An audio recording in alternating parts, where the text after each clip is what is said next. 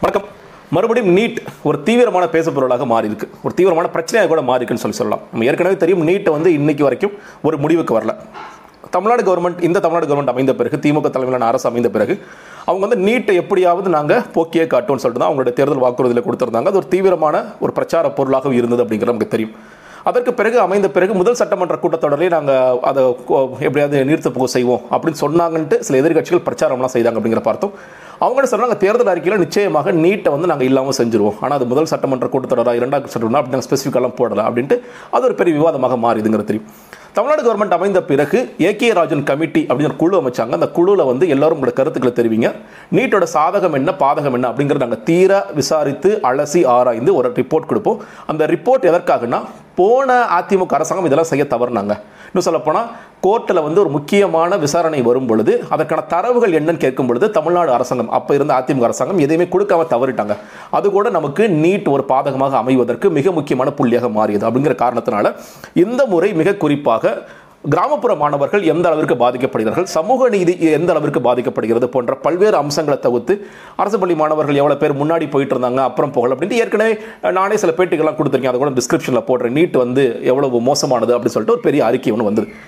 இந்த வீடியோவில் நம்ம வந்து நீட்டோட சாதக பாதைகள் நீட்டோட மெரிச்சு டிமெரிட்ஸ் பேச போகிறது கிடையாது. நம்ம இது இப்போ பேச போகிற விஷயம் என்னன்னு கேட்டிங்கன்னா ஆளுநர் செய்தது சரியா தவறா? அடுத்த கட்ட நடவடிக்கை என்ன அப்படிங்கிறதா முதல்ல ஆளுநர் செய்த தவறா சரியா தவறான்னு பேசும்பொழுது ஆளுநர் என்ன செய்தார் அப்படின்னு பார்த்தீங்கன்னா ஆளுநர் வந்து மூணாம் தேதி ஒரு கடிதம் எழுதுறார். அந்த கடிதம் வந்து ஒரு ஒரு ப்ரெஸ் ரிலீஸ் கொடுக்குறாங்க அந்த ப்ரெஸ் ரிலீஸ் என்ன சொல்கிறாங்கன்னா பிப்ரவரி ஒன்றாம் தேதி நாங்கள் வந்து சட்டமன்ற சபாநாயகர் அப்பாவுக்கு நாங்கள் கடிதம் அமிச்சிட்டோம். அந்த கடிதத்தில் நாங்கள் என்ன சொல்கிறோன்னா நீட் வந்து உண்மையிலேயே கிராமப்புற மாணவர்களுக்கு ஆதரவாக இருக்கிறது. இன்னும் சொல்லப்போனால் அவங்களுக்கு ரொம்ப சாதகமான ஒரு அம்சமாக இருக்கக்கூடிய ஒன்று.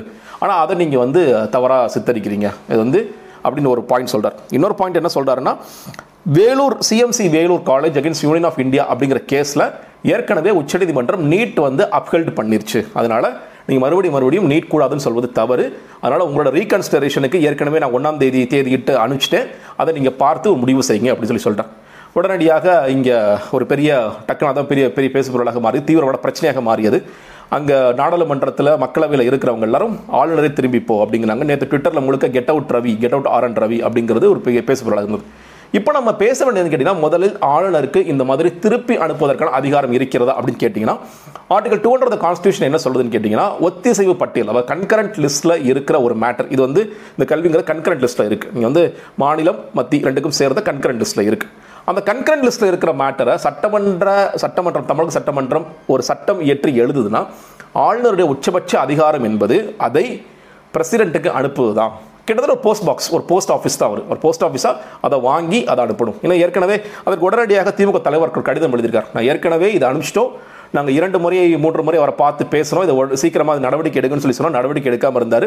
இப்போ அவர் போட்டிருக்கிற இந்த கடிதமே ரொம்ப அதிர்ச்சியாக இருக்குது நீங்கள் வந்து ஏன்னா நாங்கள் எங்களுடைய அடிப்படை என்னன்னு கேட்டிங்கன்னா இது கிராமப்புற மாணவர்களுக்கு எதிரான ஒன்றாக நீட் இருக்குது கிராமப்புற மாணவர்கள் கல்வி கல்வி மறுக்கப்படுகிறது. எம்பிபிஎஸ் கனவே வந்து பாழா போகிறது அப்படிங்கிறதுக்காக இது செய்கிறோம் ஆனால் அவர் அதை புரிஞ்சுக்காம அப்படியே ஆப்போசிட்டாக ஒரு வியூஸ் தெரிவிச்சிருக்காரு. இதற்காக நாங்கள் இன்று நம்ம பேசிகிட்டு இருக்கோம். இன்னைக்கு வந்து ஒரு அனைத்து கட்சி கூட்டம் போடான் எல்லா கட்சிகளும் பங்கேறுங்க அப்படின்னு சொல்லி ஒரு தமிழக சட்ட தமிழக முதலமைச்சர் ஒரு கடிதம் போட்டிருக்கார் அப்படிங்கிறத பார்க்குறோம் ஸோ நம்ம ஏற்கனவே பேசின மாதிரி article two hundred constitution post post ஆஃபீஸாக மட்டும்தான் அவர் செயல்பட முடியும். அவருக்கு திருப்பி அனுப்பும் உரிமை கூட கிடையாது அப்படின்னு சொல்லி சொல்றாங்க உடனே நீங்க என்ன ஆளுநரை கேவலப்படுத்துறீங்களா? நீங்கள் போஸ்ட்மேன் சொல்றீங்களா? அப்படி கொரியர் சொல்றீங்களா? அப்படின்னு கேட்டீங்கன்னா இதை வந்து வேறு வழியில் பாருங்கள் பாருங்க. இது வந்து ஆளுநர் உரை அப்படிங்கிறது ஒன்று இருக்குது ஒவ்வொரு ஆண்டும் பட்ஜெட்டுக்கு முன்னாடி ஒரு ஆளுநர் உரை அப்படிங்கிறது.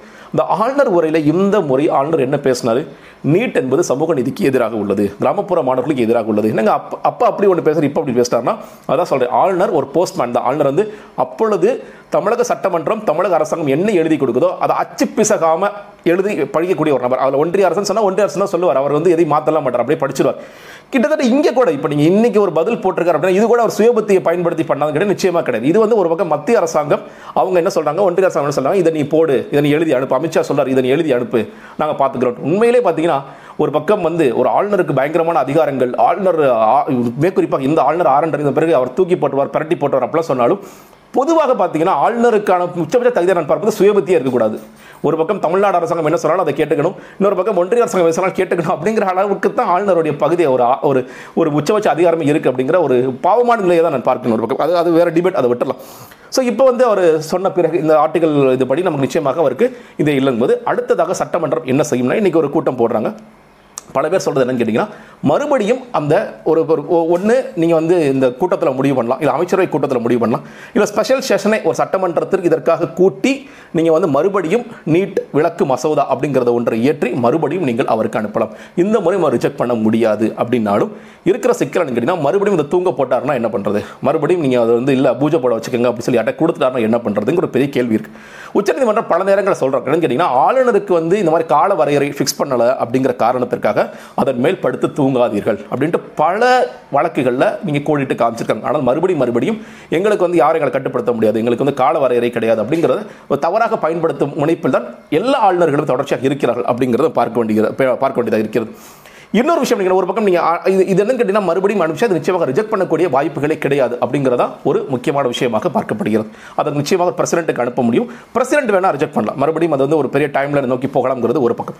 இன்னொரு பக்கம் சொல்லுகின்ற மிக முக்கியமான விஷயம் இன்னும் சொல்லப்போனால் அந்த ஏகே ராஜன் கமிட்டிக்குள்ளே சொன்ன மிக முக்கியமான விஷயம் என்னன்னு கேட்டிங்கன்னா தமிழ்நாடு அரசாங்கம் தமிழ்நாடு உறுப்பு கல்லூரிகள் எல்லாமே வந்து டாக்டர் எம்ஜிஆர் யூனிவர்சிட்டி கீழே தான் வர்ற காரணத்தினால நம்மளுடைய யூஜி அட்மிஷன் எண்பத்தைந்து சதவீதத்தை நாங்களே பார்த்துக்கொள்வோம். அதற்கு ப்ளஸ் டூ மதிப்பெண்கள் மட்டுமே அடிப்படையாக இருந்தால் போதும் அப்படிங்கிற சட்ட திருத்தம் செய்தால் இது வந்து பதினஞ்சு பதினஞ்சு பர்சன்ட் வந்து ஆல் இந்தியாவுக்கும் அதே நேரத்தில் அதே நேரத்தில் எண்பத்தஞ்சு சதவீதம் ப்ளஸ் டூ மார்க்ஸே போதும் சட்ட திருத்தம் மேற்கொண்டால் நிச்சயமாக இந்த சட்டத்திருத்தத்தை வைத்துக்கொண்டு நாம் நாமே வந்து நீட் எழுதாமலேயே இந்த சேர்க்கைகளை செய்து கொள்ளலாம் அப்படிங்கிற மிக முக்கியமான விஷயம் பேசப்படுகிறது. பார்க்கலாம் இன்றைக்கி வந்து சட்டமன்ற கூட்டத்தொடர் என்ன நடக்குதுன்னு பார்க்கலாம். அனைத்து கட்சி கூட்டத்தோடைய என்ன சொல்ல போகிறாங்கன்னு பார்க்கலாம். அதற்கு பிறகு தொடர்ச்சியாக நாம் விவாதிப்போம். நன்றி வணக்கம்.